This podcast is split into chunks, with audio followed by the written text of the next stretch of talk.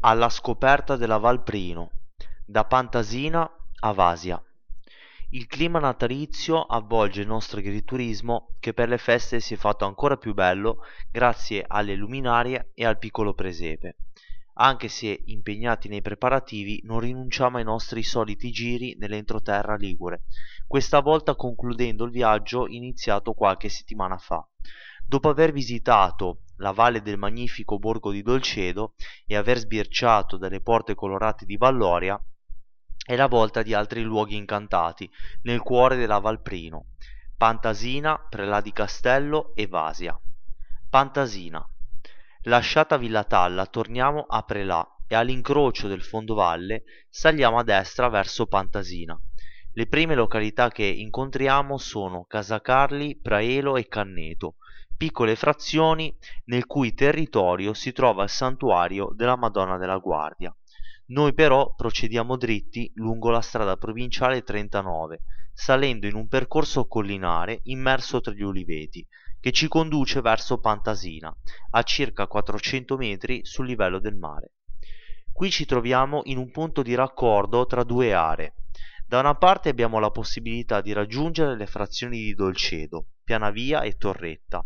Dall'altra troviamo una strada che sale, si addentra nel bosco e poi arriva fino in cresta.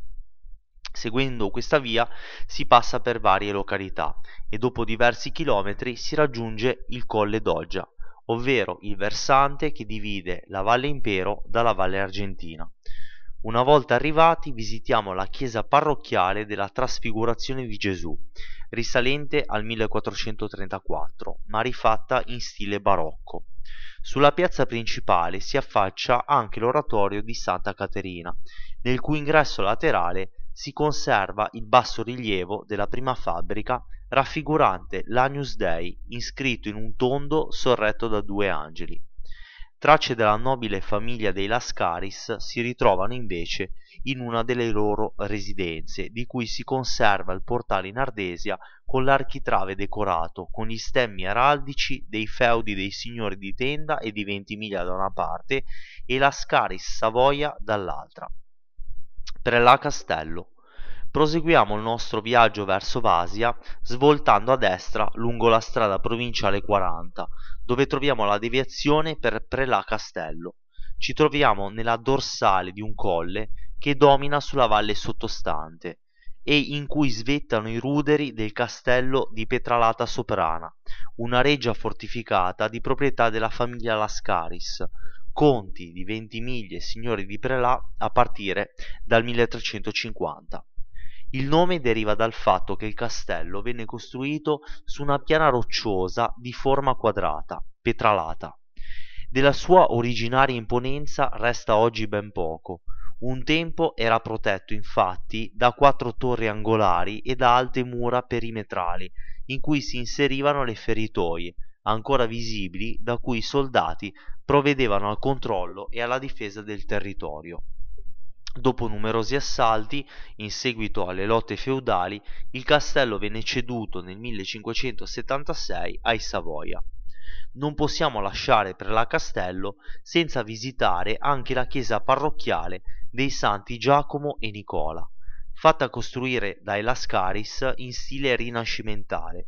Si distingue anche per il portale realizzato dai maestri di pietra Pietro e Bartolomeo Valenzo di Genova. Da Prelà Castello a Vasia. La nostra tappa a Prelà Castello si conclude. Decidiamo di tornare indietro e ci fermiamo a Pianavia, una piccola frazione in cui sorge la bella chiesetta dell'Annunziata. Procediamo ancora dritti per un po' fino al piccolo borgo di Torretta, prima di proseguire per Vasia, la nostra ultima tappa. Sulla piazza del paese ci attende la chiesa parrocchiale di Sant'Antonio Abate.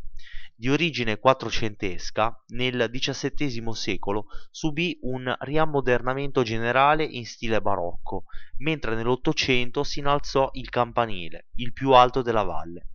Vale la pena entrare e, e ammirare anche i due politici cinquecenteschi con la Madonna in trono e santi, in cui lo stile risente ancora del gusto gotico.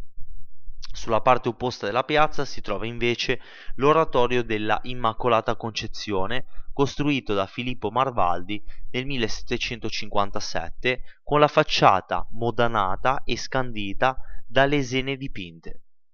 Nei pressi del cimitero, nella strada che conduce a Lucinasco, visitiamo la chiesa di San Martino di Tours, di pertinenza dei monaci benedettini di Lerino a partire dal 1119 e fino al 1560. La facciata a capanna è semplice, col campanile rimpicciolito in età moderna. All'interno la struttura avrebbe bisogno di un restauro, ma resta comunque indiscutibile il suo fascino austero. Da Vasia scendiamo nuovamente seguendo la strada provinciale fino al bivio per Caramagna Ligure. Facciamo dunque la strada di ritorno diretti ai nostri appartamenti a Diano Marina. Il nostro viaggio per la Valprino si è concluso. Anche in questa occasione abbiamo visitato il territorio e i suoi monumenti, seguendo le tracce più significative della nostra storia. Eppure sappiamo che non sarà l'ultima volta che capiteremo da queste parti, perché ancora tanto resta da visitare e ogni angolo del ponente ligure nasconde ricchezze uniche che non vediamo l'ora di condividere